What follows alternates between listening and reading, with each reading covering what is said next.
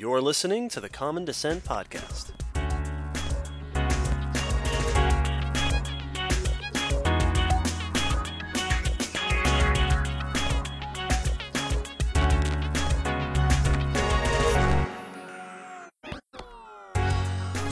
Hello, David. Hello, Will. And hello to all our listeners. Welcome back for episode nine of Common Descent. Yes, episode nine. That's it. That's all I have to say. I don't have any, yeah. any no catchphrase. Yep, yeah, no, there's nothing. Nine. It is episode nine. That is it. Straightforward. Nice uh, and solid. It, we are we are one away from double digits, so we so. are also one away from not no longer being able to make Star Wars jokes. Yeah. I made. I think I made a couple. I made one for episode five. I don't know if you caught it when I made it. I don't. I don't, I'm, I don't remember. You didn't acknowledge it the way that I would have expected. I don't um, know. I I I'll, I have to remember what it was. I started off episode five by saying episode five is of course the best episode. Oh right. I assumed that that was having to do with uh, the the subject matter. Ah. I did not catch it was a Star Wars. I I apologize to you and all our listeners. Two months late on that one. It's a good one. still good, still good, still good. I now. have a I have a chortle. Aged well. Cool. All right, so welcome everyone uh, to today's episode. We'll yes. of course get to our, our news soon, but to announce today's episode's subject, we're going to be going over a particularly famous event in Earth's history. Uh, I, I I definitely assume. Uh, when it comes to paleontologists, if you ask, one of the most, like one of it, potentially the most famous event, depending yeah. on what people study, because this is one of the biggest moments in the evolutionary history of life in general. We're going to be talking today about the Cambrian Explosion, uh, kind of going over what it is, what potentially caused it, and mm-hmm. the thought processes behind it as it was being discovered. There's a whole lot to this episode. I know we say this every single time, and we say that we say this every single time. That will never end. We'll, we will we'll say that every single time. Absolutely. Redundancy is a good uh, practice in both science and safety. So consistency. Yes. We're going to make sure, in case it was not clear. This episode has a whole lot. It could be split into a whole bunch of episodes, and I'm sure we'll come back to certain parts of it, so this will be a bit of a whirlwind. As usual, if we go over something and you're like, hey, you didn't mention that one really cool Cambrian fossil that they that did this thing or that was discovered, let us know, and yeah. we'll put it on the list. Episode. This one, we both had to do a lot of research for this one, because this is getting into old paleontology, all invertebrate stuff, which neither of us uh, have our backgrounds in, so this one has a lot yeah. of stuff. But it was a lot of fun. Bit of we a, actually bit learned of a, a refresher. Lot. Yes, absolutely. And mm. learned a whole bunch about it, and learned that I, I want to learn more. So now I have a whole bunch of uh, Cambrian Explosion papers that I've saved, thanks to thanks to this podcast that I will eventually be reading, that are completely different from all the other papers I have saved on my computer. I, don't, I didn't have anything else. A whole other category. Yeah. Invertebrate section. All right. So before we jump into all that, as usual, it's time for the news. The news. Read all about it. I like That's, it. Yeah, I don't. We're testing out catchphrases. Uh, we'll have a different one every time. We'll have a vote. We'll have a vote at some point. vote for vote for the. How do we intro the news? Anyway. I see. I got. I, I want to go ahead and start with one of mine because because this is an exciting one, and we'll go ahead and get it out of the way because most of you have probably heard about at least one of these. Uh, these yeah, have been exploding it. over the, Facebook and the internet. Uh, yeah, Cambrian are, exploding. Yes.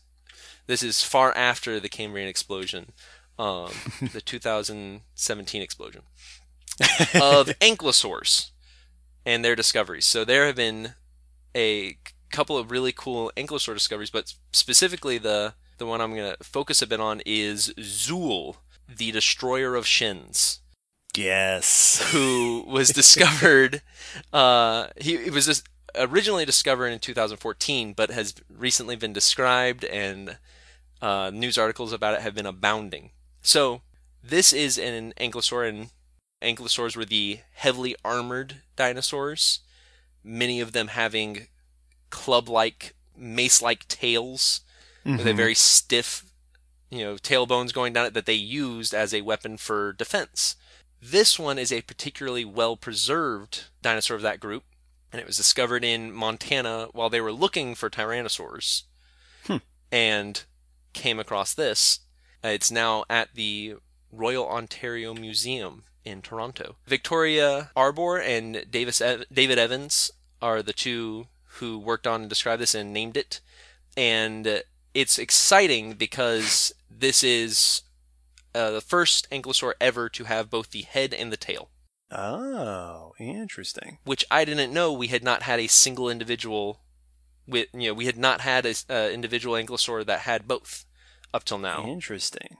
They always seem to only have one or the other. The thought process behind that being that they, being such bulky animals, fall apart and can be drifted right, right. more easily as they decompose. This dinosaur, whose scientific name is Zuul crurivastator, which means yeah. the destroyer of shins. That's not a catchy phrase that you've been seeing on the news articles. That is actually what the scientific name means. Because Victoria Arbor and David Evans are awesome. Because they're, they're the coolest. So, yep. For everyone out there, Zuul being the monster dog creature from Ghostbusters that possesses Sigourney Weaver. Yes, the the gatekeeper. The gatekeeper. Are you uh, the gatekeeper? I am the keymaster. Are you the gatekeeper? There is no Dana, only Zuul. Well done. I'm not sure how that's going to sound on the podcast. Well, see. it's, it's, it's just going to come back as feedback. Uh, what a lovely singing voice you must have. Ghostbuster quotes, rest of the episode. Oh, it, absolutely. There is a video of Dan Aykroyd talking yes! about Zuul, so that will be on the blog post uh, for everyone, because the world is a wonderful place, and we're all lucky to live in yes. it. So this was a really well-preserved ankylosaur, past having both its body. It was partially uh, mummified, so it was it has some skin remnants mm-hmm. preserved with the fossil. Very, very well preserved, of course, giving us lots of information. Every time we have a excellently preserved animal, we're excited. Yeah, it's good stuff. This is made all the more awesome by the fact that it is not the only type of this dinosaur that was discovered recently that was crazily preserved. There was a nodosaur, which is side cousins to the ankylosaurs, still armored, no club on the tail. Mm-hmm. Lots of spikes, lots of blade-like projections. Uh, these actually have two big spikes on the shoulders that it's yeah. thought that they used kind of like rhino, or not rhino, bull horns. So basically it would just like, sh- you know, hockey player sh- shoulder check whoever was trying to mess with it and stab them with these massive, uh, what did they say, twenty-inch spikes that it had on its shoulder. We actually have a few of these at the lab that I, I've been uh, going to at Adelphi with Sauropelta. So we got a couple of mostly completely preserved shoulder spikes. Ooh, cool. And they are crazy long and have sharp edges, like thin, not just the point, but the edge is really thin, which is really, really cool. They're cool to see. It was hardcore living with dinosaurs. Yeah. So this one was discovered, actually, in an interesting way, it was discovered by Sean Funk hmm. in Alberta six years ago, who is a employee of an energy company there that discovered it while excavating. And and there was an interview with him. He talked about the fact that he was used to seeing, like, fossilized wood and stuff like that. And then, while using his backhoe, the bucket hit something more solid, and it was a dinosaur. Cool. Not just any dinosaur. A really cool one. Now, this sort of stuff happens all the time for everyone out there. That's This is actually very similar to how the fossil site we worked at was discovered. Yep. And luckily, these people did what the people who discovered our site did, and they stopped and called someone. Yeah. As opposed to just cutting the fossil in half and moving on. And it ending up on a whole bunch of fireplace mantelpieces and... Yeah, because that's what I, that's what often happens when fossils get discovered at a construction site is they just go home uh, in someone's pocket. Yeah, this nodosaur was petrified effectively. It was preserved from head all the way down to the hips, and even has the uh, front right, if I remember right, right forefoot. Hmm. The fact that, that all that was preserved is pretty cool. You know, the reason this one is so amazing is it's actually preserved in three D. Oh, yeah. It's like, there's almost no point describing yes. this. There'll you, be pictures. You, you just gotta look at it. We'll it's amazing. And so the reason that this has everyone so excited isn't just because it looks cool, but basically every other time we find fossils of an animal, it is deformed somehow. Mm-hmm. This actually shows us exactly how everything was fitting together. And the most exciting thing to me, this goes back to when we were talking about discovering feather color, is it looks like how we've been drawing them. Yeah. It's well, confirmation. One of the really cool things about ankylosaurs is that their backs are covered in osteoderms, which are mm-hmm. individual separate bones. Which all the best animals have, just to put yes, that out there. Yes, all the best animals. Wait a minute. uh, the, some, except for the really best animals. A lot of close animals. A lot them. Of backpedal in there. Uh, yeah, almost there. It was very close. Um, like, ooh, close. One of the cool things about the ankylosaurs, because their osteoderms are not fused to the body in a lot of cases, so when they break apart for fossilization, the osteoderms just get scattered all over the mm-hmm. place. So finding one with osteoderms in place is always really exciting. Yeah. And so this was cool. These were both really big animals. The the new notosaur that we're talking about, is it going to be a new species and genus? And they have not given those yet. They're still in the process of describing and cool applying names, so we don't know what those are called, but these these were cool, impressive animals, and both really good really good representations. Yeah, and the links we put in the blog will have pictures. Uh, there's paleo art of Zuul, and there is... And he's adorable. Just incredible pictures of the notosaur. Oh, it's, it's, it's, it, like, it takes you a second to process it because it looks like a statue. I thought it was, a, I thought it was somebody sculpted it Absolutely. When I first saw the picture. I was like, oh, it's a, rec- it's a reconstruction of a new dinosaur they discovered. Absolutely. Nope, that's the fossil. And they think the reason it fossilized so well was because of a, a rapid undersea burial. Eh, interesting. It's a, washed it's out a to sea, which does happen. Low sea area that they're founded in, so they're thinking that it was quickly buried in the sea and basically just preserved in its death position. Cool. Yeah. All right. Uh, we should mention, very briefly, that yes, this was just for us. We were privy to a particularly uh, unique artistic reconstruction yep, of Zuul. So there, there's lots of paleo art of Zuul. We ha- are were given a preview to the best one. One of a kind via Twitter from our friend who we mentioned last time, our friend Darwin, uh, who drew us an awesome picture of Zuul. Incidentally, actually, when, when they tweeted that at us, I tweeted it at the artist who did the official reconstruction of Zuul, uh-huh. and she liked it too. That's fantastic. That's Danielle Dufault, I think is, is her last name. It was good. Speaking of dinosaurs, More so dinosaurs. There was another discovery that came out recently. This is a baby dinosaur, um, and baby, I'm going to clarify that in just a second.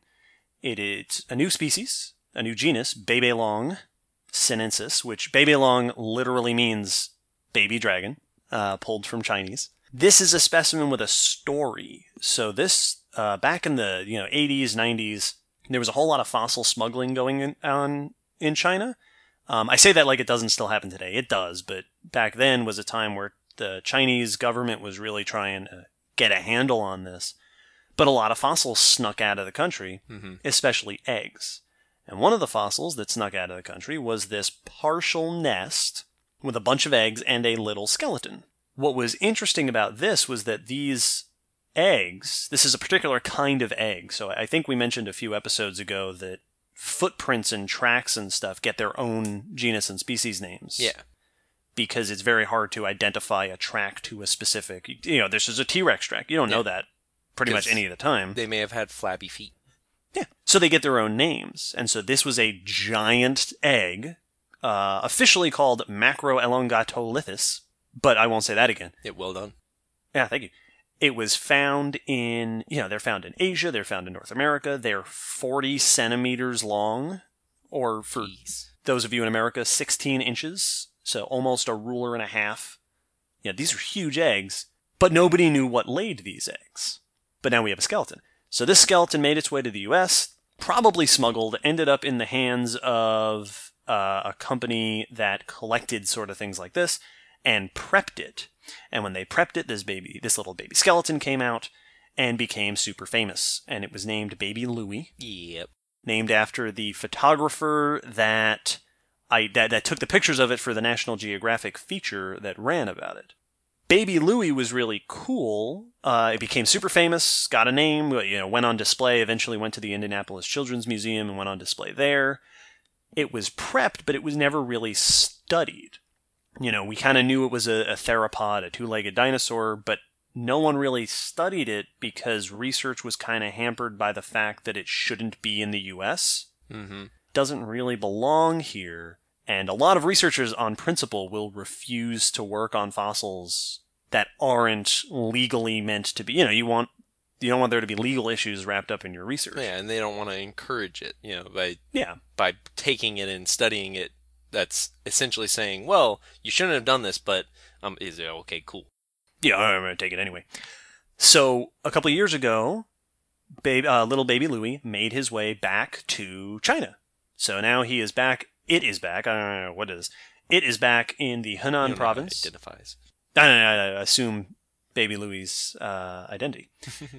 Back in the Henan province in China at the museum over there, and was finally able to be studied and identified. And it has now been officially identified as a oviraptorosaur. So the oviraptorosaurs were these goofy-looking dinosaurs, two-legged, you know, swan-like necks, short faces with beaks. Yeah, kind of like a flamingo beak almost with the weird downturn. Yeah, and a lot of them had weird crests on their heads. Mm-hmm. Darla Zelenitsky, one of the authors of this new paper, compared them to cassowaries. Yeah, that's what I was about to say. Is it's like they were like a whole bunch of birds smushed together. Yeah, they were they were pretty cool. But what's interesting is that based on the size of the eggs, they think it probably came from a giant species of oviraptorosaur, similar to Gigantoraptor. Yeah. Gigantoraptor is like a three-ton, eight-meter-long... This is this is a giant, weird cassowary animal the size of Allosaurus. Jeez. From China. So Beibelong is probably a, a baby... Oh, and I should I should point out that when I say baby, the evidence indicates that this... Uh, this skeleton was probably forced out of the egg, that it never actually hatched properly. So this is actually a fetus. Yeah. This is a fetal skeleton, ready to hatch, but it probably didn't actually hatch. So not only is it he- probably a giant new species, which is funny to me because it means someday if we hopefully find the adult, we will have a three-ton animal whose name is Baby Dragon. But the other thing that's cool is it identifies what type of dinosaur is laying these eggs. Mm-hmm. And these eggs are found, like I said, in North America, all across Asia, even though we haven't found giant oviraptorosaurs in all those places. So it tells us that there were probably these giant oviraptorosaurs living in North America as well that we just haven't found fossils of yet.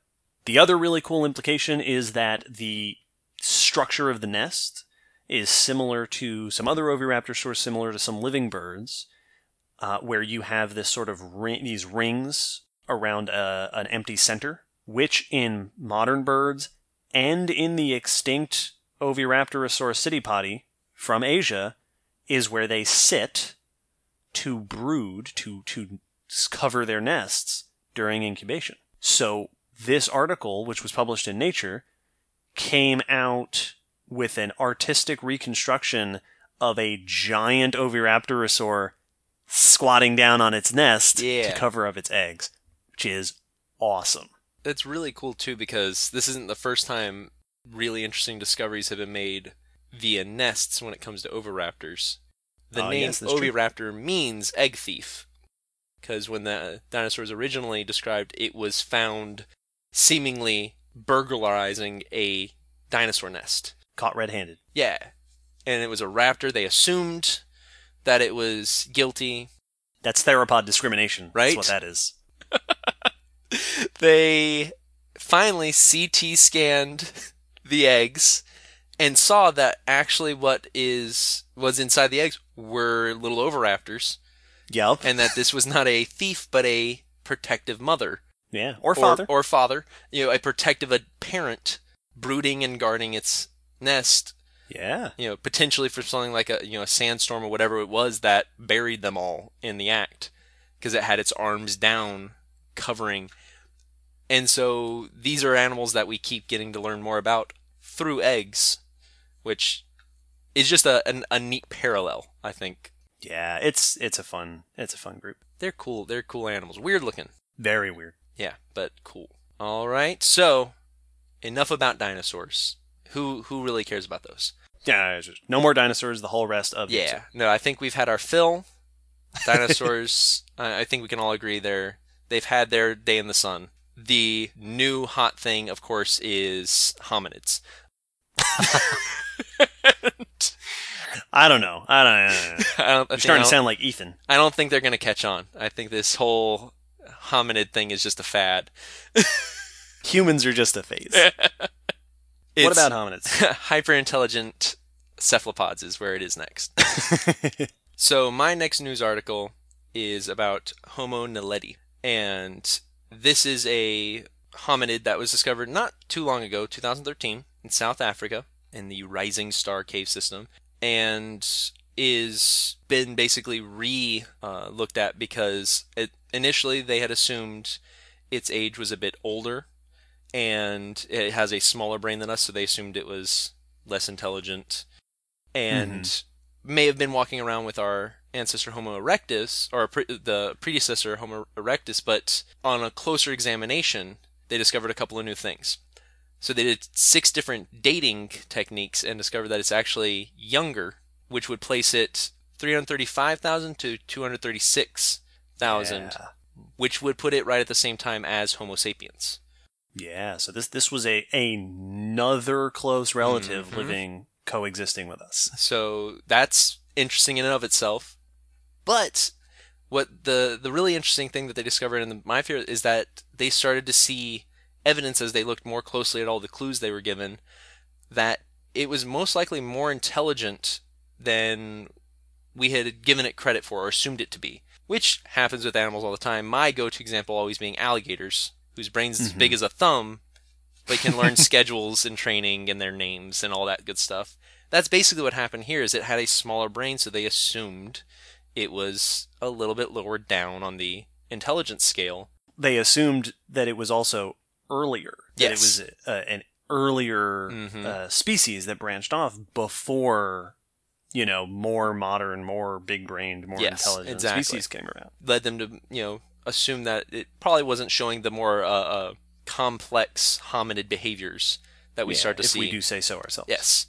The first thing that clued them into this was that where the fossil was found was in a cave, and it was within one cubic meter, just or just a few cubic meters of sediment, so just a small area.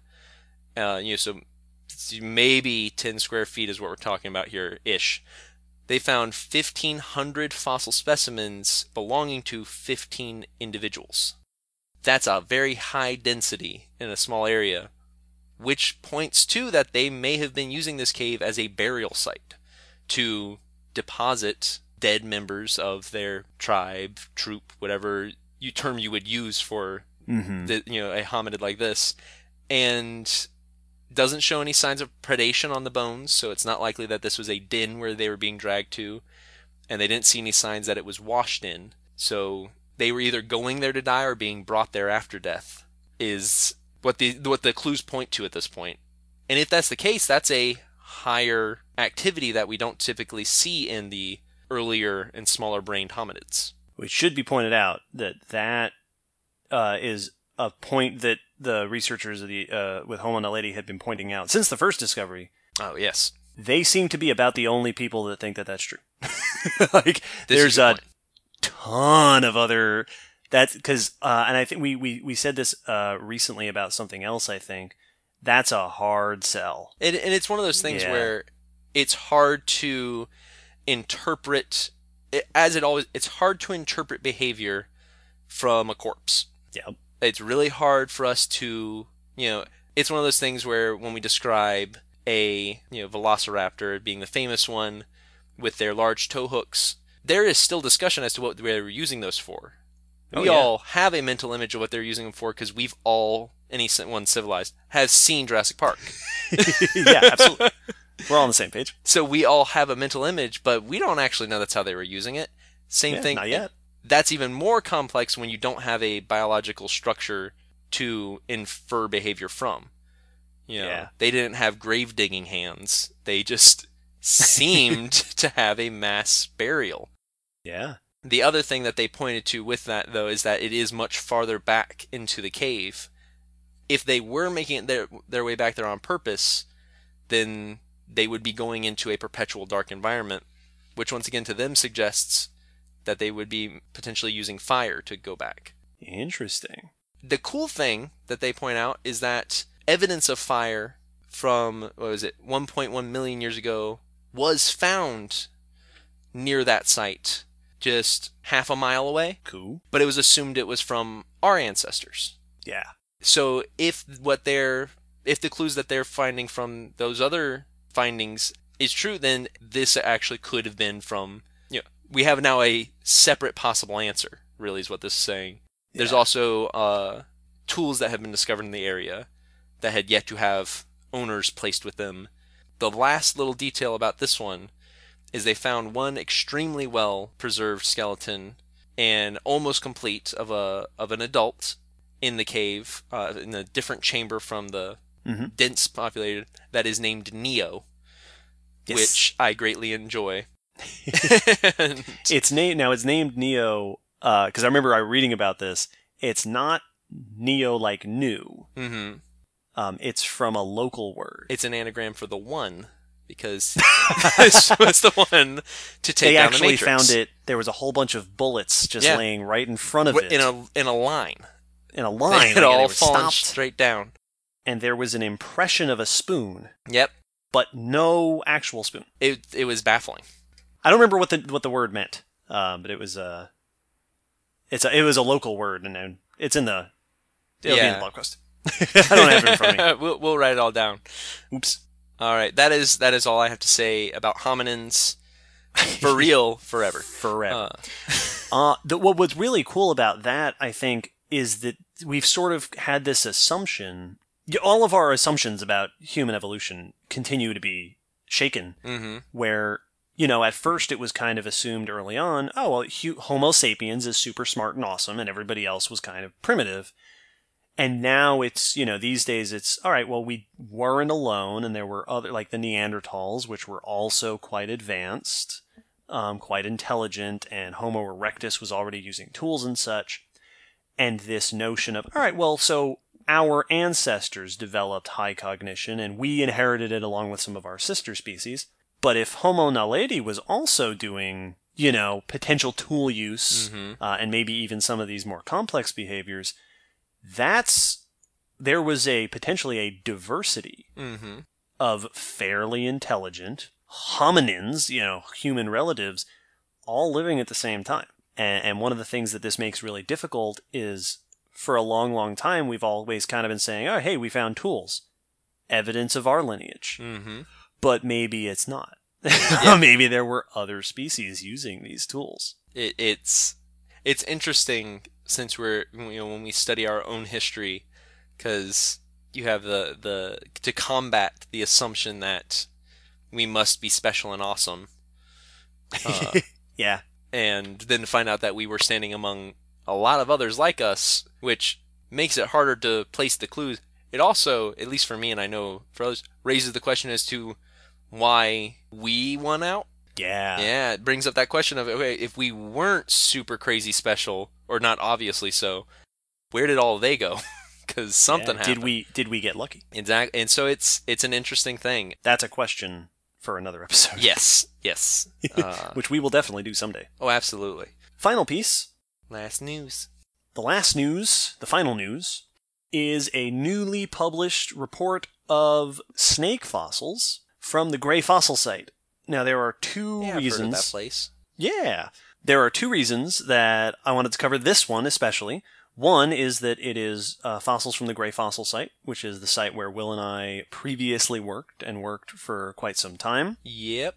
And the second reason is it is it has two authors. The first is Steve Jasinski, who is a friend and colleague and former roommate of mine and perpetual arch nemesis.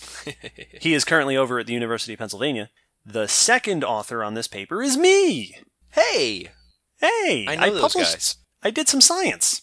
Uh, yeah, so this is a project that Steve and I started working on when we were at Tennessee uh, doing our master's degree, looking at snake fossils from the Gray Site. So what we did here, so the Gray Site is uh, this, it's an ancient sinkhole that became a pond, and the pond gradually collected fossils of the animals that lived there.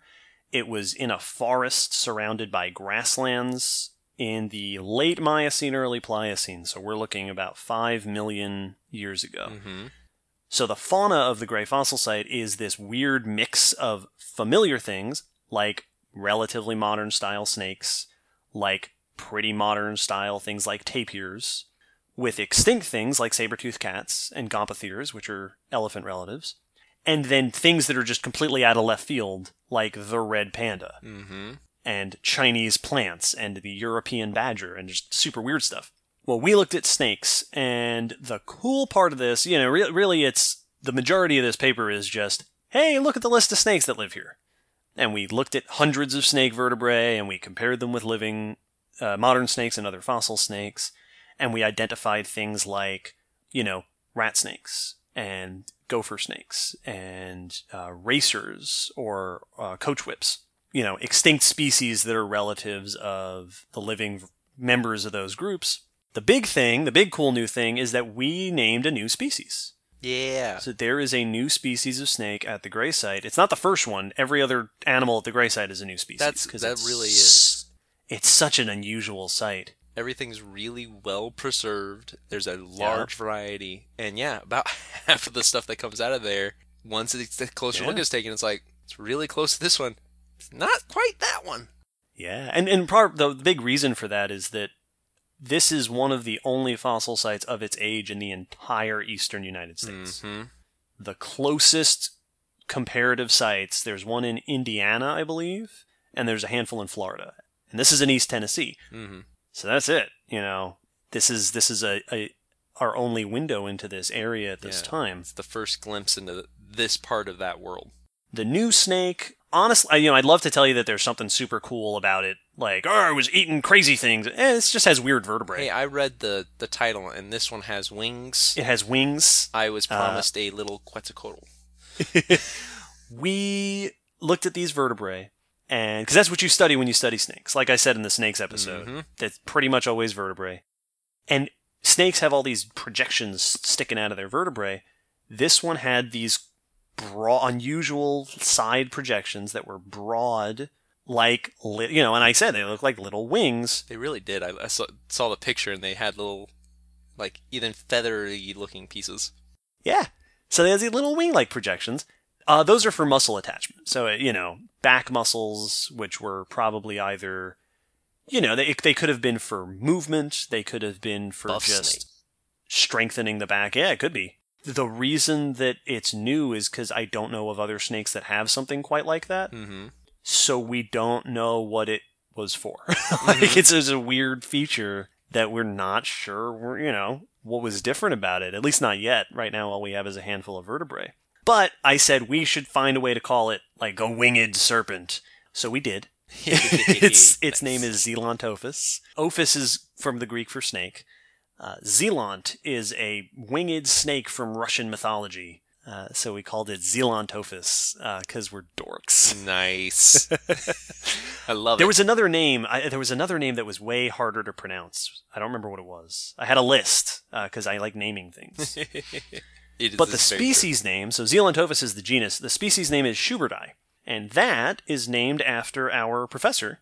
Uh, who was uh, one of the on, on our committee, Steve and I, for our for our uh, master's thesis, and Will's advisor. Yeah, I know that guy too. Blaine Schubert, who Doctor Blaine Schubert, who is not only one of the professors at East Tennessee State University, but the director of the museum mm-hmm. where the fossil site is, uh, and he's done research on reptiles for a long time. He studies on on badass animals. He he specializes on alligators and bears. Yeah, he's he does he does pretty cool stuff. He like, crawls into caves and pulls bears out. Yeah, it's like two completely unrelated but both equally tough and badass. So, you know, we kind of it's it's a it's a unique way to honor your mentors in in biology where you, you name a species after them. So, we named a species after Blaine because he's a cool guy. It's it's pretty awesome. It's it It really is cool, and there's there's a lot of the grad students were doing papers identifying or describing the multitude of species because we have so many, especially of the yeah. small animals, of just, you know, a whole, we know we have, you know, a, a handful of rodents. Someone's got to go through and I D them all. And yep. snakes are no exception. I, in fact, that was one of the most exciting things I got to find while digging there was a series of vertebrae that were actually articulated, which was yeah still together. Yeah, very cool. They were in a line. There's a couple. I found one by itself, and then the next hour, you know, few hours of that day was me digging with a sculptor's tool, very slowly, yeah. and tapping a vertebrae every time and going, and going, and it it was it was fantastic to find it. It was tedious because they are tiny and there's a lot of them, but it was yeah. amazing once they came out. So it's very cool stuff. Yeah. So just to describe our Zealantophis a little bit, this was a small snake. These vertebrae are like two millimeters across. Mm-hmm. The snake itself was probably maybe a foot long, you know, if if not a little bit more. Yeah. All our snakes that we were looking at are colubrids, so it's related to things like rat snakes and king snakes. Almost certainly non-venomous. Mm-hmm. Little tiny snake, probably not a water snake, you know, probably doing things like small snakes today, you know, crawling around in the litter and eating tiny bugs and tadpoles and things yeah. like that. Uh, yeah, so yeah, pretty much just a regular backyard style snake, mm-hmm. but one that we don't have anymore. Whatever that feature was did not continue to today, at least not in any snake we've seen. And we're, sh- we're pretty sure it didn't fly, right? Well, I, as a scientist, I have no evidence one way or the other. I will have to await more fossil evidence. So I have to see. I only have a handful of vertebrae. We can all dream. We'll have to, when, when we find a full skeleton. All right. Well, that is our news, folks. Thanks for tuning in. Good night, America. No, we have a whole rest of the episode. Join us next time. Join us at six for the news at four. Ba-dum, ba-dum, ba-dum, ba-dum. All right. So our episode today is about one of the most important evolutionary events in life's history, one of the most, I don't want to say misunderstood, but has some of the biggest questions revolving around it. Yeah. Just a very peculiar and exciting subject. So this is the Cambrian Explosion. Kaboom. Which many people have probably heard of. Mm-hmm. So this is an event happening, as the name suggests, at the beginning of the Cambrian. This was a age ranging from about five hundred forty-two million years to four hundred eighty-five million years. Yeah. Right after a period known as the Ediacaran, and starts the Paleozoic. And yes. so this was a, a big major change time. So we, we should we should preface just to yes. orient our listeners in the geologic timescale. Think of every event that you've heard oh, of yes. with extinct animals. This was before that. Yes, absolutely. This we're... this is before trilobites, before dinosaurs. Mm-hmm. Before, like, this is the beginning of the main studied portion of Earth yeah. history. What what we recognize as the modern groups of animals. So phylums being the the upper classification for different differing groups of organisms, but in this case animals. Every modern recognizable phylum just about appeared in the yeah. Cambrian, specifically during this explosion, which took about twenty million years at the beginning. Yeah. Which sounds like a bunch. That's really short evolutionarily.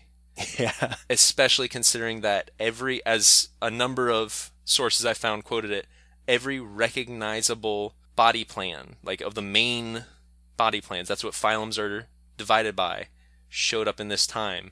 And when we were saying that this is before, there were some that, by looking at this, thought that they may have been looking at the origin of life, that this is when life went boop and yeah. came to be. because before this, we don't have much. Indeed, very early on, the reason that this event became famous is because, you know, when you were in the eighteen hundreds or so, Darwin's time looking at this, it looked like it was the all-of-a-sudden appearance mm-hmm. of the first life on Earth at the bottom of the geologic record. Yeah. Now, we have studied it, so now we know that it is not that sudden, not the first appearance of life, and not anywhere near the bottom of the geologic record. No. Though it still has that reputation that it's like, boom, all life showed up. This and this is when all recognizable life first shows up in the fossil recognizable record. Macroscopic life. Yes, exactly. We had bacteria for three billion years before this. Yeah, and once again, I mean, that's they don't they don't even got digits, so.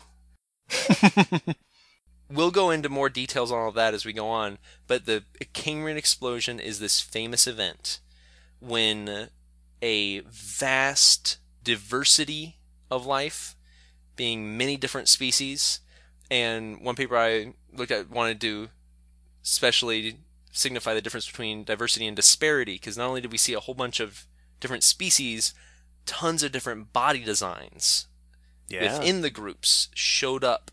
Seemingly out of nowhere, at yes. a glance. It, they really just seem to pop into the fossil record.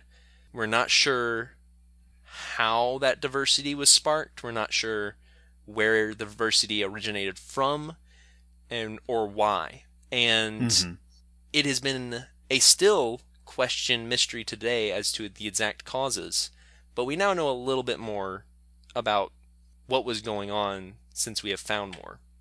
Yeah, this is one of those cases, much like when we talked about the K P G extinction, mm-hmm. it's one of those cases where there's, there's mystery and there's open questions and we don't know a lot of things, but it's it's an event that gets exaggerated in that regard a lot, yeah. where you'll hear it talked about where it's like, the Cambrian explosion, nobody knows why or, or how or this, and in reality, we have a ton of great information, mm-hmm. not quite enough to answer those questions yet. Yes. We have a bunch of really cool options and a bunch of good evidence, but yeah, we still don't have a one hundred percent complete picture. And it's it's a, a amazing event because it really does color the rest of ev- life's evolution from that point on. Is the these are the origins, or seemingly the origins of e- everything we recognize as animals today. Yeah, modern organ, modern animals and modern ecosystems. Mm-hmm. So, to we'll go into the proposed causes and the kind of historical process of discovering this event, uh, but quickly just to kind of give you a setting to think about of what exactly was going on and what, you know, we've found. This was happening early, early on. Before this point, there's not a lot of fossils before mm-hmm. the Cambrian. That's really the big thing, is that we have since, you know, those early days found fossils, but beforehand we didn't have a lot, and almost all of it was single cellular. Yeah, and even still today, almost all of it mm-hmm.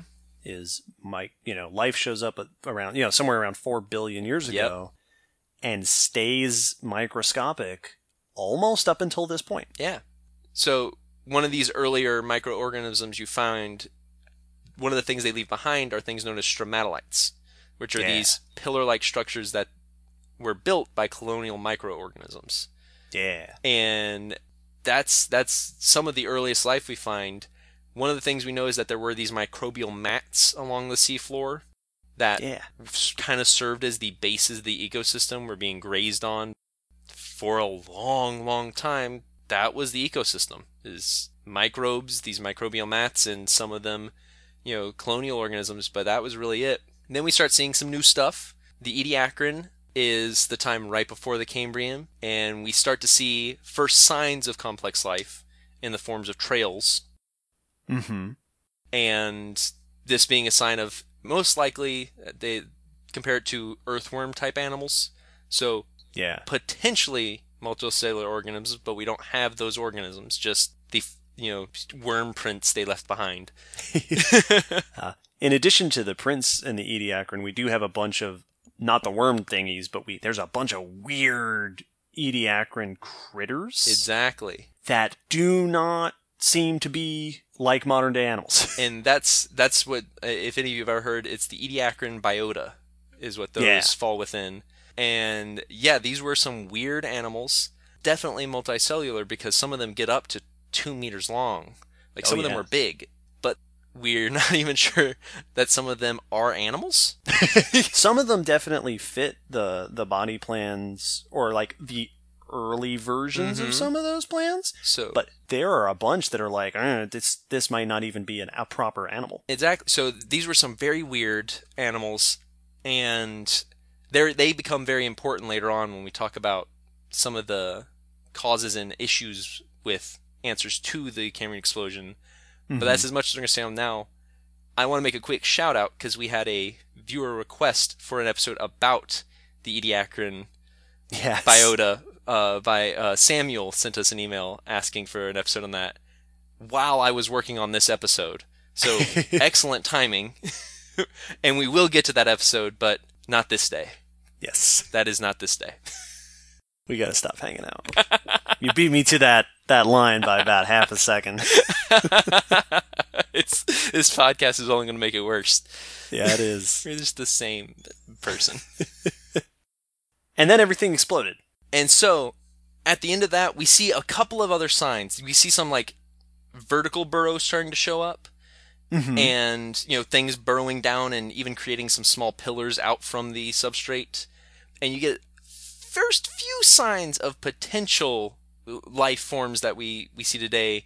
Uh, and it's the group that most of, you know, most animals fall into, including ourselves, are the bilaterians. Yeah. You see the, potentially the ancestors of these at the very end of the Ediacaran and beginning of the Cambrian, and then things go crazy. Yes. We get a, the explosion at this starting of the Cambrian, and as I said, all recognizable modern animal phyla show up in the fossil record during those twenty million years, mm-hmm. which is insane. This isn't like, you know, when we were talking about the mammals after the dinosaurs where they diversify and radiate, because that's one group diverse. Yeah. This is multiple groups showing up for the first time. Yeah. In the fossil record. The Ediacaran biota goes extinct. We stop finding them, and we start finding all these animals, and many of them recognizable. Earlier on, we start seeing lots of uh, what they call, what every single one calls small shelly fossils.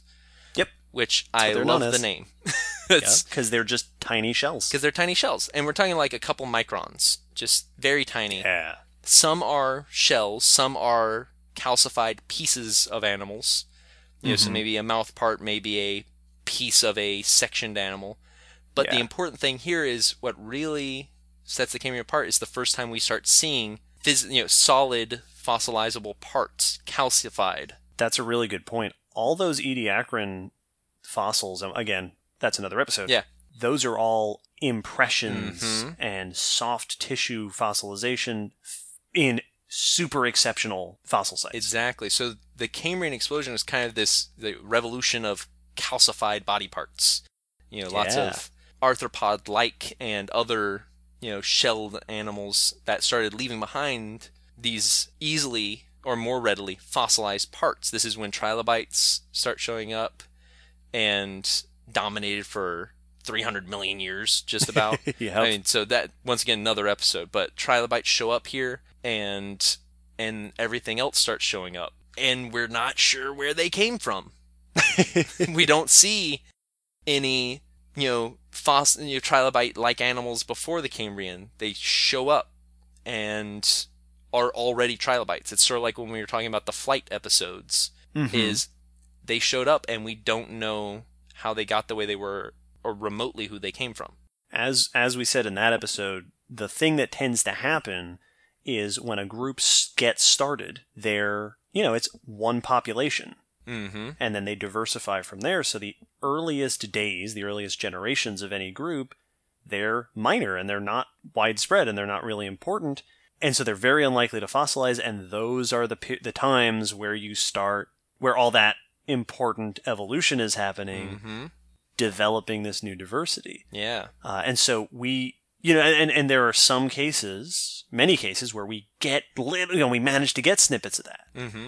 And there are bits along the, the, the progress of the Cambrian explosion, where we see these stages of these ecosystems developing, but it's quick. Mm-hmm. You know, geologically, so again, ten, twenty million years is quick. There's yeah. not a lot of time for the fossilization of these steps.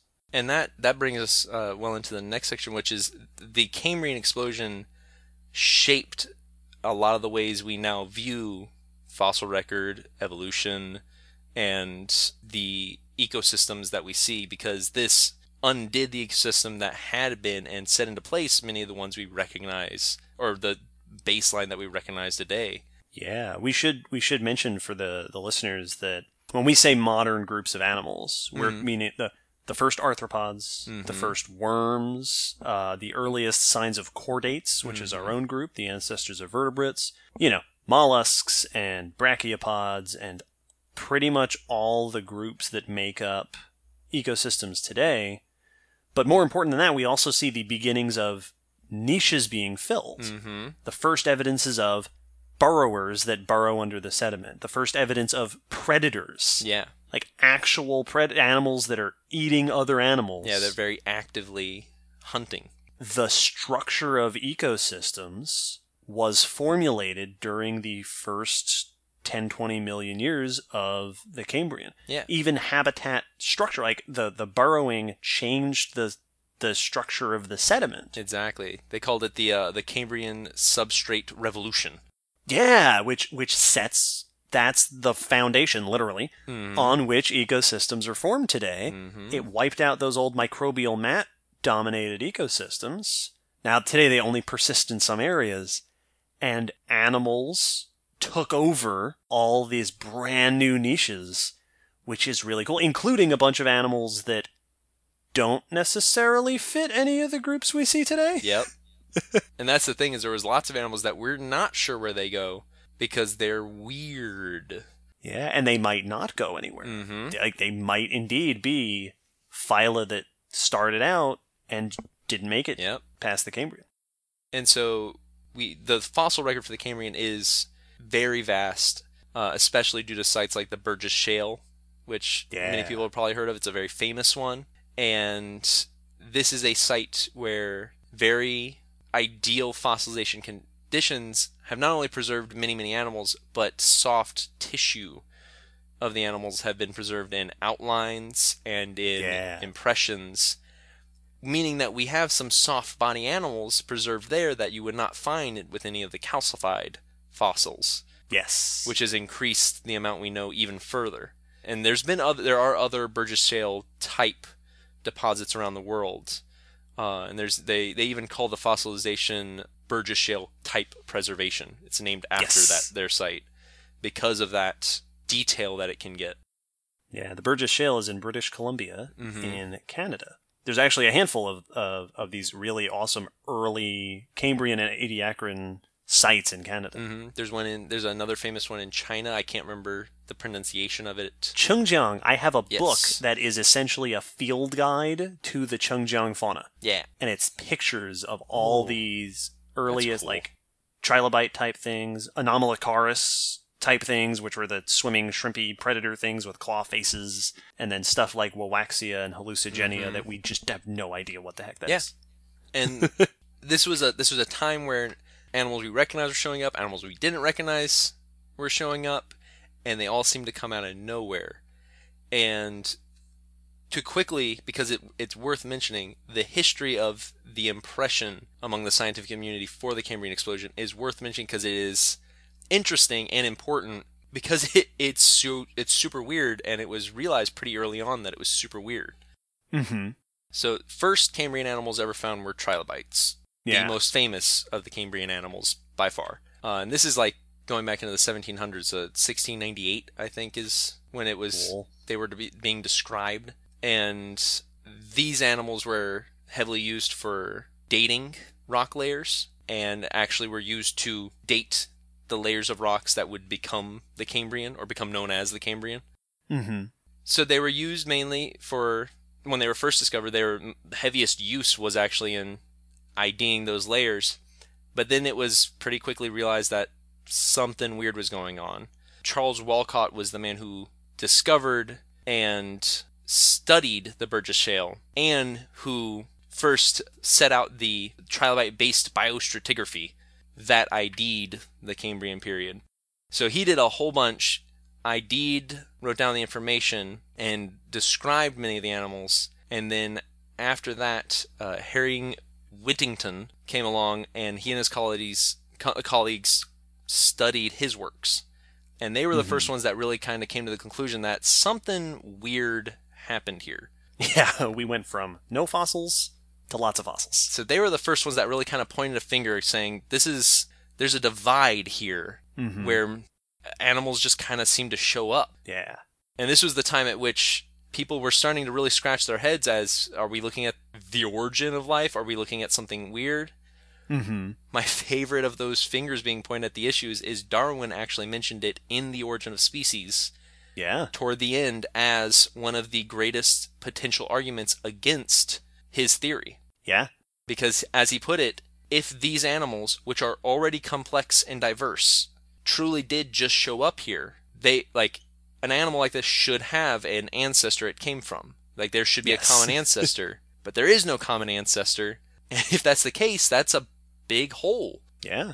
Now, his answer at the time was that our fossil record is incomplete. Right. And yeah, we'll they're find just, it eventually. Exactly. There must be these fossils. We just have not found it yet. He even posited a, a potential answer. He says, I do not have a, you know, a, a good enough answer. But if I had to give one, it would be that the areas that we find these blank stratigraphy, you know, strata of rock beneath the Cambrian that have seemingly no fossils were in areas where fossilization was just not able to happen. Yeah. And that we have these giant blocks of time where fossils just weren't being able to be created. Yeah. He had a he had an explanation having to do with the uh, uh, large islands or expanses, and I'd have to double check exactly what he said, but it oh, was, yeah, I don't remember exactly. It was it, it was interesting. Even Darwin was recognizing something weird's here, and it's an issue. It's funny because he said, you know, like you said, he says, I don't know, I don't know what's going on. There should be a progression mm-hmm. that shows that the origin and, and, and gradual evolution here. We don't see it. I'm sure it's out there. We just haven't found it yet because the record is bad. Yeah. And you can imagine people of the time being like, uh-huh. Mm-hmm. that is, that is the, like, the least convincing argument. Yeah. Like, yeah, sure. Yeah, well, we'll just, I, I, I'm sure we'll find it. The the cool thing, of course, is that, yeah, we have. Yes, we have. we, we absolutely have found, like I said, uh, there is there's life beforehand, and we do have at least a little bit of the layers of progression mm-hmm. throughout this explosion. Uh, so, if he were here today... he we, we I've, I used right. to wonder that, this is a quick aside for everyone, but one of the things that baffled Darwin the most was how traits were passed down, because they had not discovered genetics yet. Yeah. And he continued to try to rewrite his theory over and over to adjust for it. And I, I can only imagine how maddening that must have been. And if only we could like show it's like, no, no, you were yeah. on the right course. We discovered these things inside our bodies. He was, it's, if you haven't read The Origin of Species, go read it. Yes. It's astonishing how close he was. It's really amazing. He was, he had the idea of genetics. Like he was mm-hmm. right there, hadn't been discovered yet. Which is, that's a whole other episode. Yeah. So, last note on the history, I uh, wanted to mention Preston Cloud, who was the one of the... He, he was kind of a, a jack-of-all-trades from the sounds of it. He had you a know. giant sword. Yeah, right? And crazy hair. Yeah, it was really... Uh, he did a lot. He was... he geology, paleontology, monster slaying... You yeah, know, save the Earth from an asteroid. It was crazy. He could summon a big dragon. Um... I've never it's played the first these video games. Game reference on our on our podcast. That I have also never played this. I've never played this. I know all this from Advent Children. Uh, uh, I'm sorry. Continue. He was the one who really put the Cambrian explosion in the viewpoint that we kind of have it today, uh, to almost the point of naming it the Cambrian explosion. He has one quote that I'll have to find and put in the blog post that is so close to calling it explosion, but not quite. But that's really the man that framed it all in the way that it's typically framed today. But since all of that, we have found a lot of the information.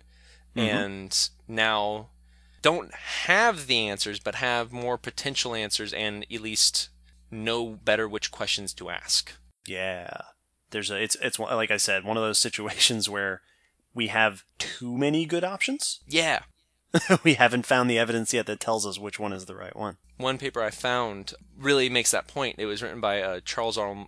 R. Marshall, and mm-hmm. his whole thing was the saying that we have all these different options typically coming from different backgrounds of science, and mm-hmm. it very well could be a combination of them or a interaction of them, and trying to figure out, and I, I believe he was even doing it mathematically, trying to figure out huh. which were, it started getting into stuff that I don't know how to dabble with.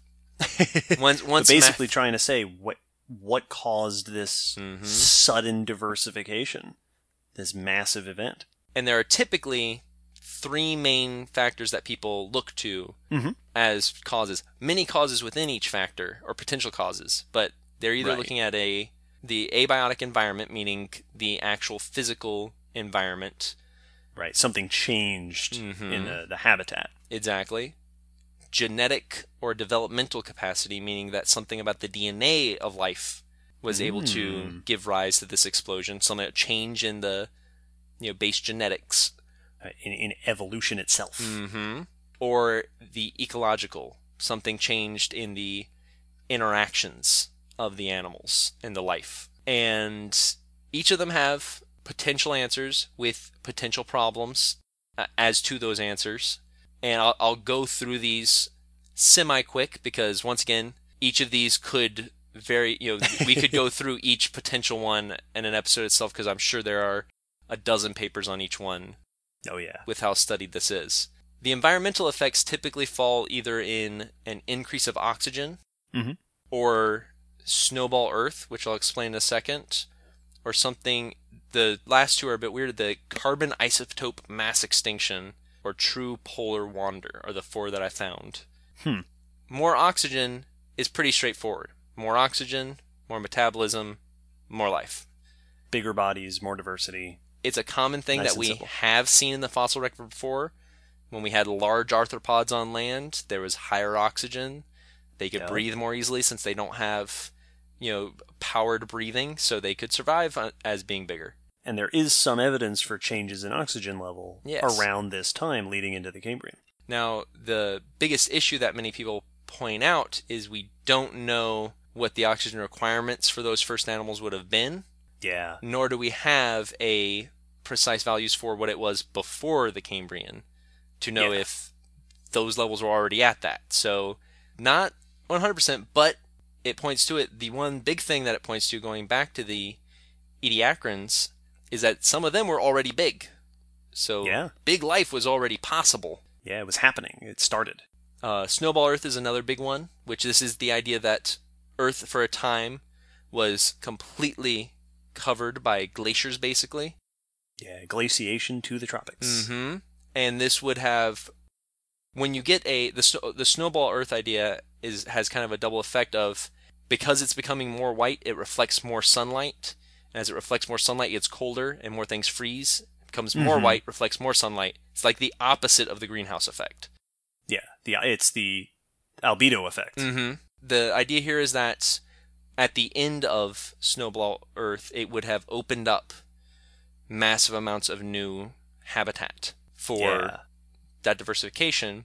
Issue with this answer being that evidence shows the last major global glaciation was six hundred thirty-five million years ago, which would put it ninety million years before the Cambrian. Yeah, so it took, if that's the reason, it took a little bit of, there's a mm-hmm. lag time before it, it took off. Absolutely. And there now there is, people do usually connect the Ediacaran uh, biota with a glaciation event, the uh, Gaskiers.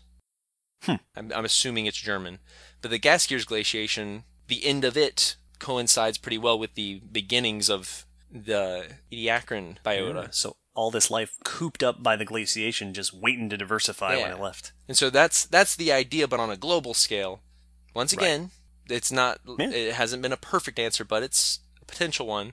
The last two are are very interesting. The carbon isotope mass extinction is an interesting one because one thing we do see in the Cambrian is a large negative carbon isotope anomaly. So there's suddenly this large change in the amount of negative carbon isotopes in the environment. We're not sure what causes it. We're not sure what, you know, why it's happened, but it is very likely that it would have caused some major environmental disturbance. You know, just any large influx of something is going to affect things. Interesting. So evidence of a disturbance, we just don't know what the disturbance was. Exactly. Now, if this, if there is a large environmental disturbance to cause something like this, typically that coincides with causing a mass extinction. Mm-hmm. And so this is right at the beginning of the Cambrian, and the idea here is if whatever this was caused a mass extinction, we often see a boon in diversity after Afterwards. mass extinctions. Interesting. So that's, and this could have even been what killed off the Ediacaran biota. Interesting. Now, this doesn't answer why did new animals show up. Right, right. Maybe a piece of the picture, maybe not the whole thing. But it is there. And then one potential answer for that and for the rest is the true polar wander, which is that rapid movement of the continents basically released huge amounts of methane, as the paper described them, quote unquote, burps. Trying to be as scientific here as I can. Yeah, absolutely. Which could have increased temperatures, you know, methane being greenhouse gas, mm-hmm. increase the temperatures, raising temperatures meaning it more apt for a diversity of life, and could put that shifting could have been what triggered the carbon isotope anomaly. Interesting. So it sounds like looking at habitat change, it sounds like there's a bunch of evidence for a bunch of different changes that were going on around this time. Exactly. That all could have been factors. But how they're interacting with each other, how they're interacting with life, which yeah. of them are actually having an effect and which aren't is really hard to tease out. Sounds, once again, sounding a lot like what we talked about at the end of the mm-hmm. K P G extinction episode. Exactly. These massive events are often hard when there's so much going on. It's sort of like if a guy gets shot by fifty different people all at once. Okay, but whose bullet actually killed Who him? Who did it? Well, it's interesting because you remember at the end of that episode five, we talked about how one of the reasons it's difficult is you have a bunch of different events happening, but the resolution in the geologic record mm-hmm. isn't always good enough to tease them out if they happened within, you know, one hundred thousand years of each yeah. other. In this case, you know, the farther back you go in time, the hard, the lower resolution you have. Absolutely. And the dates we've been giving for this time are only very recent. That was one of the big reasons there was as much confusion and debate earlier on, is dating that far back was nigh on impossible to get. Yeah, yeah. It's modern techniques are allowing us to do it mm-hmm. at the fine scale that we need. Mm-hmm. Now, yeah. the, the next two are a bit more straightforward and kind of grouped together more specifically. The developmental mm-hmm. genetic one is an interesting one because the, mm-hmm. the base idea is that the genetics of life, whichever life it was that gave ri- rise to all of this, was hit a level or hit a milestone that then allowed for natural selection to put pressures on it in a whole new way.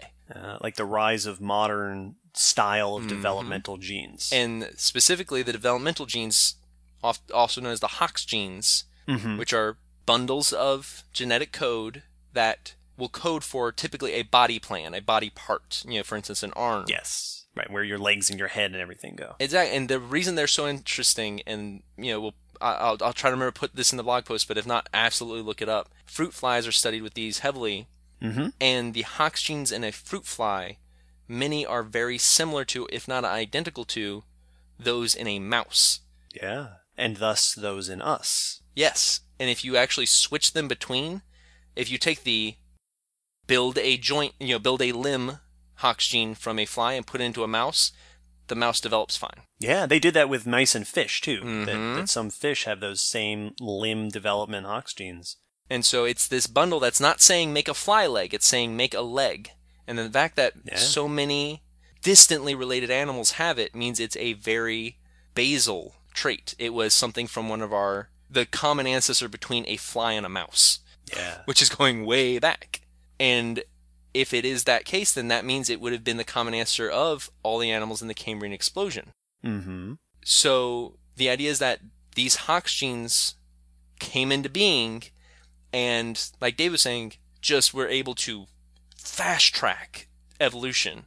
Suddenly you had this new set of tools that natural selection could play with, and animals were evolving in new ways because they were now all using the same code, the same body plan instructions. It's it's kind of like when limbs evolved, mm-hmm. right? Limbs evolved in vertebrates, and you start seeing, you know, animals using their limbs for swimming, for climbing, for running, for you, you've got these tools that you can now use in a bunch of different ways, and natural selection is going to go crazy with it. The the best modern day example I can use I can think of is it's like when a new gadget or technology comes out, like V R, and yeah. suddenly everyone's like, we can make video games out of it, we can put movie trailers into it, we can make movies into it, we can use yep. it for going on vacation, and now everyone's coming up with different ways to use it because it's a new tool that didn't exist before. When you said modern technologies, the first idea that came to my mind was Minecraft. Yes, yes, exactly. What a diversification of Minecraft. Yes. Uh, Legos. Hox genes are the Legos of genetics. Indeed. So this idea, or just the fact that genetics of the animals reached a level of complexity. Mm-hmm. And so it's like when you mentioned with birds that birds didn't take off until they had developed all the traits of a bird. And then they... Right, right. The idea that genetics were fairly simple, fairly simple, and then got just complex enough to now really... go crazy. Yeah, they, they were complex enough to have all the traits they needed to diversify. Interesting. It's interesting stuff. I don't know how we would I D those, but... No, I'm sure somebody does. Mm-hmm. So the, the next area is the ecological, which is the interactions between the animals. And this is something that you mentioned with predation being one of the big ones. Yeah. A lot of World's scientists... first predators. Exactly. A lot of scientists point to that this is when we start seeing the first... signs of predation and definite predatory animals. And the yeah. signs for predation actually go even before the Cambrian, when we start seeing those burrows. A lot of people point to that as, yeah. why would you be needing to burrow unless you're hiding from something? Ooh, interesting. I, mm, and mm, it's not one hundred percent. I don't, know, I don't know how much I like that one. It's not one hundred percent. Because you can get nutrients down there, but... It definitely... It, it gave them the first evidence that maybe things were hiding. Especially since yeah. some of those burrows... had like chimney columns that they built, you know, like a tube worm for like a snorkel. Yes, you know, like tube worms coming up, and so they had cool. they were seeing first evidences of maybe potential predator-prey dynamic. But in the Cambrian, absolutely they saw that. Interesting. Yeah, yeah, yeah. Now, one of the things they posed as to why we might have seen this first predator showing up is that this is also when we see the evolution of eyes. I I just want to stop mm-hmm. right there for a second and repeat that sentence. This is when eyes evolved. This is when we get eyes. We were just talking about reaching a new tool mm-hmm. that you can use. Can you imagine how that changed ecosystem dynamics that the animals could see? It's I've, like, I've heard this from every friend what? I have that wears glasses, but it makes me think of when they all describe seeing the leaves, individual leaves on the trees for the first time after having gone through their childhood without glasses. And not, you know, it's th- but it's that idea of you can now see what you're eating, you yeah, can now or see what's trying to eat you, see where you're going, to see what's eating you, and so that's the idea is that we got now. There were definitely things predating on each other. Microbes predate on each other all the time, mm-hmm. but now you have animals that can see what they're eating and aim for it. Yeah, you got hunt, mm-hmm. you got hunting, you got chases, and this is that classic. Uh, I think trilobites. Uh, I think trilobites were the first ones to develop complex eyes. Mm-hmm. I believe so. Um, I, I spoke over what you just said, and I, I did not mean to. You said arms race, yes. which is a very important term that you've got, right? Because you also have defensive structures, mm-hmm. right? Shells and hard body parts. And the first predators are like, oh, great, let's eat these things. Mm-hmm. And then the evolution of defense is going to show up, and then the better predators, more diverse predators, and more diverse prey. Animals that burrow into the sand to hide or to find nutrients in a safe place. Animals that can swim to get away. Mm-hmm. Animals that can swim to chase the swimming animals. Just all of this, you know, there's there's a million niches. Yeah. It's like if you colonize a new planet, you can land anywhere. You can go live anywhere you want. There is no restriction on what you can do. So once you get this diversity, it's there's five million predatory niches to fill now. Yeah, it's the it's go the fill them. Domino effect. It is just it keeps going and building. Yeah, just keep you know, like with the first vertebrates on land. Mm-hmm. The world is, you know, there's, go fill every possible ecological space you could you can think of. The world is your oyster, which, you know, would have been the, the first ancestors times, first evolved in yeah, the which would have been the first time this phrase could have been used. Uh, the Ediacaran the Ediacaran creatures would not have any idea what yeah. you were talking about. The world is your microbial mat, uh, is what all of they uh, they said. Yeah, that's that's what they said. They all said blip blip blip. So these these traits evolving may very well have been able just to spark the diversity of itself. They also point to just the mass extinction, once again, of the Ediacaran biota and the animals mm-hmm. there may have been enough. So just we have a whole lot of things going on, lots of stuff lining up. It's much like our the, the debate between the megafaunal extinction of uh, man, humans or env- the environment or eco the climate. Which one is actually making the push is really hard to tease out. Right. One other thing I wanted to point out here, um, I read an essay by Stephen Jay Gould mm-hmm. uh, some time ago, and he this was in like the seventies, so I don't know how much this idea is still bantied about. Um, so this might be an outdated idea, but he and a bunch of colleagues had studied growth patterns, mm-hmm. and they compared... Basically, the, the analogy they used was bacteria in a petri dish. Mm-hmm. And if you have a, a handful of bacterial cells in a petri dish, and you chart their growth, right? One cell becomes two, becomes four, becomes eight, becomes sixteen, and the numbers will slowly increase, but it's exponential. So you'll get a slow, gradual increase, mm-hmm. and then faster and faster and faster and faster until suddenly it jumps, right? A spike in population growth. And then as they start to fill the dish... They can't grow very much anymore, so it slows down, slows down, and then kind of levels off. And your graph is what's called a sigmoid curve, kind mm-hmm. of S-shaped, flat mostly, and then jumps up and then goes back to being flat. And they were suggesting that the diversity of life may ha- may follow a similar trajectory, except that the difference here is niche space and eco- you know, morphology op- options, and suggesting that if that's the case... If the evolution of the diversity of life follows the same sort of pattern of gradually growing and then expanding rapidly until you fill every possible uh, uh, place that you can and then slowing back down again, mm-hmm. the Cambrian explosion might just be the middle part. Yeah. Then they, their argument was basically saying, maybe this isn't special. Maybe mm-hmm. this is just what the diversity, like that, what the trajectory is that... You you jump up in your diversity until you've basically occupied all the niches you can, and you level back out. Uh, and it, it may be the one time, it may be that we've been on that level since then, mm-hmm. and we were on the level before then. Now, again, this was an essay written in the seventies, and I haven't seen much written about this mm-hmm. since, so I do not know if that is still uh, a, a widespread thought.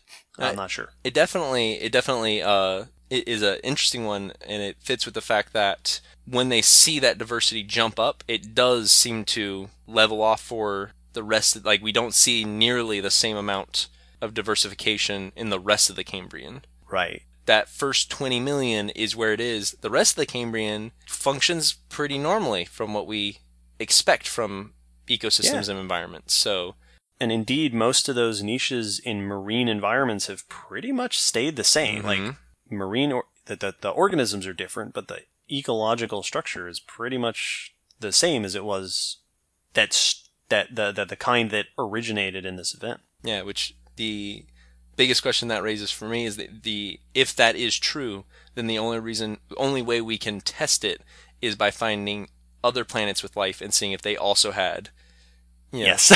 That's the Cambrian explosions. What we need is another planet. I need another Earth we need to, to see what happens. A, in interstellar case studies. Um, we should. I, I do want to make the the real quick point yeah. that when we talk about this diversity and this this eruption, uh, uh, and this is a topic again for another episode. But we're talking about you know, all these different phyla evolved, and you have arthropods, you have echinoderms, and you had chordates, and you had annelid worms, and you had bivalves or whatever. When it first happened, these were not distinct phyla. Mm-hmm. These would have been closely related groups, you know, different species, different families mm-hmm. that evolved very differently, and the ones that were successful would go on to give rise to huge amounts of life throughout the rest of history. Yes. You know, the first chordate, the first animal with a notochord in its back that evolved during this event, during the Cambrian, would have probably looked a lot like, you know, early urochordates and early echinoderm mm-hmm. and other close relatives. But in the five hundred million years that have followed, that population's descendants have, ex- you know, continued to diversify into... Yeah, all the vertebrate animals we have today. So they're only phyla because we're looking at them from now. Yes. they, they weren't phyla to begin with. They were all, you know, they were a, a family mm-hmm. that diversified really quick. Yes, exactly. And that's uh, that's always an issue with grouping, is trying to tease out those those parts where really you're looking at the base of a branch, you know, a branching event. Yeah. This is a really big branching event. Yeah, this is as, it's, like we said, when birds first evolved, they diversified really mm-hmm. quick. When the dinosaur, the reign of the dinosaurs ended, mammals diversified really quick. Mm-hmm. This is that, when that happened with animals. With everything. All of them. Yep. So there, there are two really cool things to, to say here at the end, before we end the episode, just little side notes. The why it's important and why it's weird. We've talked a good bit about why it's weird. The why it's important is more so than just the fact that it gave rise to everything we recognize now, but it also reshaped the way we look at evolution and the fossil record, and hmm. particularly in one case, this is what gave rise to or sparked the idea of punctuated equilibrium. Ah, also Stephen Jay Gould. Mm-hmm. This event, so punctuated imp- equilibrium is an idea in evolution that it does not always happen slowly. So the Darwinian school of thought, when he first put his ideas to paper, was that evolution is a very slow, gradual, fairly regular process that, you know, mutations, he didn't know it at the time, but mutations build up at the normal rate and things progress slowly and grudgingly, building up enough changes to become something different. Punctuated equilibrium is saying, okay, yes, but then there are these short moments of surprisingly, explosively fast periods of evolution where yeah. things line up right and you have a sudden diversity diversity of birds, or mm-hmm. things open up and you have a whole bunch of terrestrial animals that suddenly diversify, and that there are these moments where evolution speeds up suddenly. Yeah.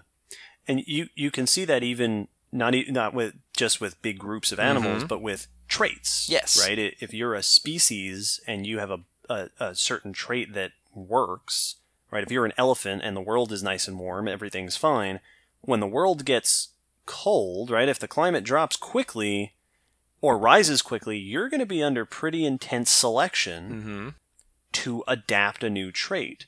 So the trait of ha- being, you know, woollier, if you're not woolly and it gets, you know, and the, and the environment changes quickly, that pretty quickly is going to weed out everybody without the right trait. Exactly.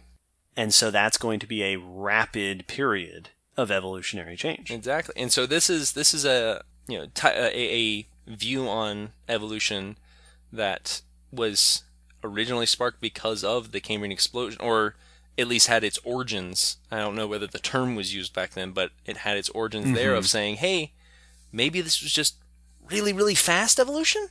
Things didn't yeah. just appear here, but they just evolved so quickly we don't have the a full record of it. It looks like they popped in. Yeah. It was faster for us to see in geological time. Yeah. And and these days we have pretty, you know, there's still discussion over when the rates of evolution, but mm-hmm. there's pretty good evidence that, yeah, no, evolution is not consistent in mm-hmm. its speed. You have really slow, you know, periods where there's not a whole lot of change and periods where you get some really intense adaptation. Exactly. Now, the last thing I want to end the episode on before we say our goodbyes and everything is the one, one of the big questions about the Cambrian explosion that must be asked, especially with, you know, certain bits of evidence, is, was there really an explosion? Was this yes. actually an explosion, or is it really is it just normal and this is just what we have? Mm-hmm. The big part of that being what Darwin suggested is preservation bias. Yes. We have an incomplete fossil record. We've known this since we've ever started finding fossils. It is the main truth of fossil hunting and study. Yeah. Not everything fossilizes. Not even most things fossilize. Most things don't. And even those things that do, much of it doesn't even survive to be found. Mm-hmm. So it is very possible that the ancestors to all these animals had been developing and evolving for a very long, gradual time, and we just don't have those fossils. And that's supported by the fact that a lot of the animals that show up, we don't just find, you know, the first animals and it's like, oh, look, this is it's starting to show those traits. Like, when we find the first trilobites, they are trilobites.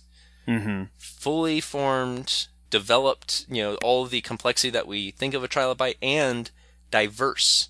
They yeah. were a very diverse group. And when looking at the molecular clocks, which is a term we use when we try to average the rates of mutation buildup, which is an inexact practice because it's, once again, debated as to how quickly those actually build up, mm-hmm. and they will vary under the punctuated equilibrium idea. But looking at the potential molecular clocks place them well before the beginning for the origins of trilobites of the Cambrian. Right. So the genetic evidence gives us reason to think that there would have been, the, the origin actually lies a little bit earlier yeah. than this. That there should have been pre-Cambrian trilobites all over the place that we're just yeah. not finding for some reason.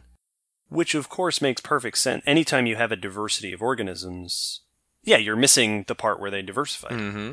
And so the idea here is it is exactly what Darwin first suggested, that we, especially because the animals we find in the Cambrian are, many of them, complex already, mm-hmm. we're just missing the long, long period of time where they were becoming complex.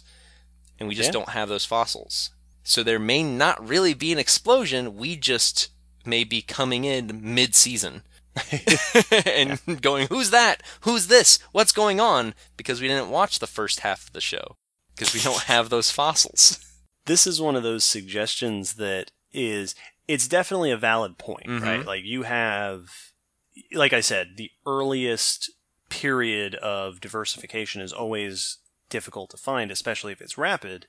So we're definitely missing pieces. Mm-hmm. On the other hand, this is a, th- the fact that there was a comparatively rapid diversification at this time, that happened. Yes. But there's a lot of diversification and a lot of animals showing up.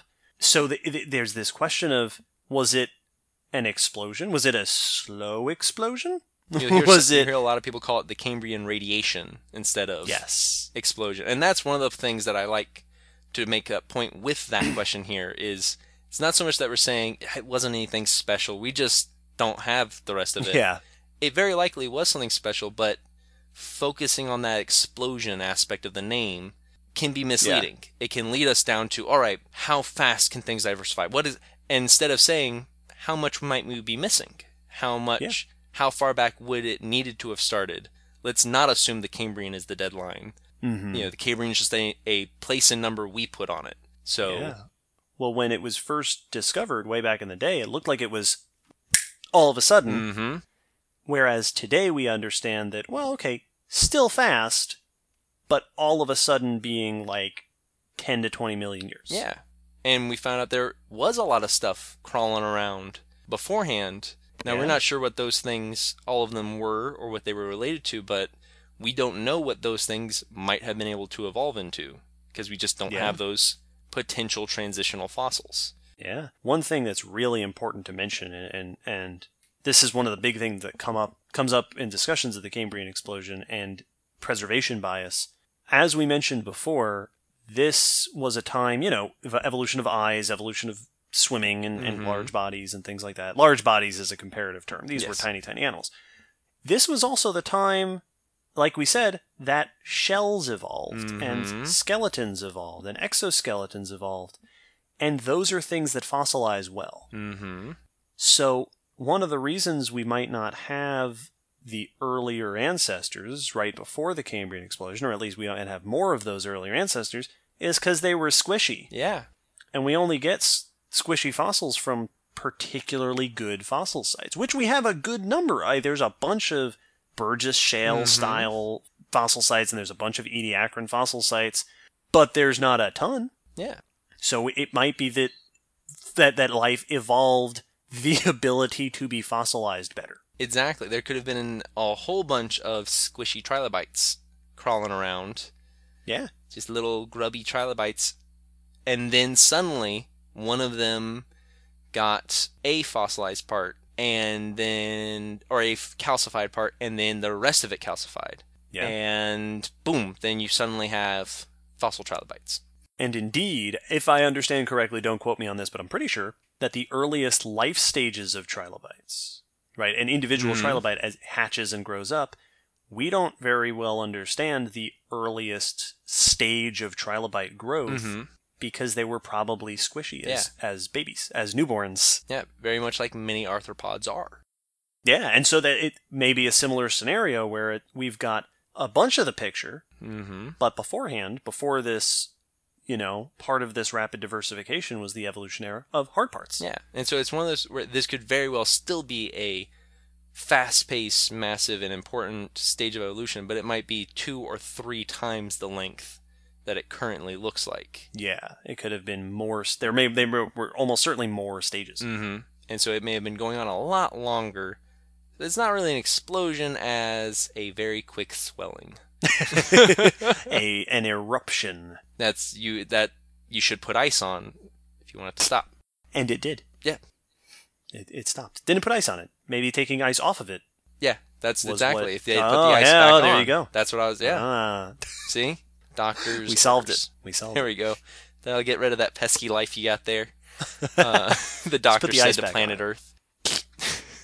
Because right now it's running a fever. It sure is. Hey, if I was, if I was covered in tiny little parasites digging into my surface and cutting down all, all my, my important stuff. I mean, it's it's, it's going bald. I'd run a fever too. Mm-hmm. All right. So there you go. This is this is another one of those episodes, and you said this before, and I'm always struck by it at the end. Like, boy, what a whirlwind! Oh, there's so much. There's so, there's so much in this. It's studying this one was exhausting is not the right word, but it was humbling. Yeah. Like as soon as I just tipped my dipped my toe into it. So many things started coming in. You know, the Cambrian has been looked at from just about the point of view of every group that has been found in it. There's a trilobite point of view. There's an arthropod yep. point of view. There's a, you know, echinoderm. There's all of them have been looked at to see how they add to the puzzle. And it's incredibly, incredible how much info there is. Yeah. This, it, it's, it, when we did the K P G extinction, my notes for that Or, it was something that I've actually been working on my on my own mm-hmm. for a long time. Yeah. So I came into it and I was like, oh, it's a good thing I read these fifty papers. Mm-hmm. This is, there's so much. Yeah. Yeah, that's that was exactly my feeling going into this is like, I should have started this a couple of years ago.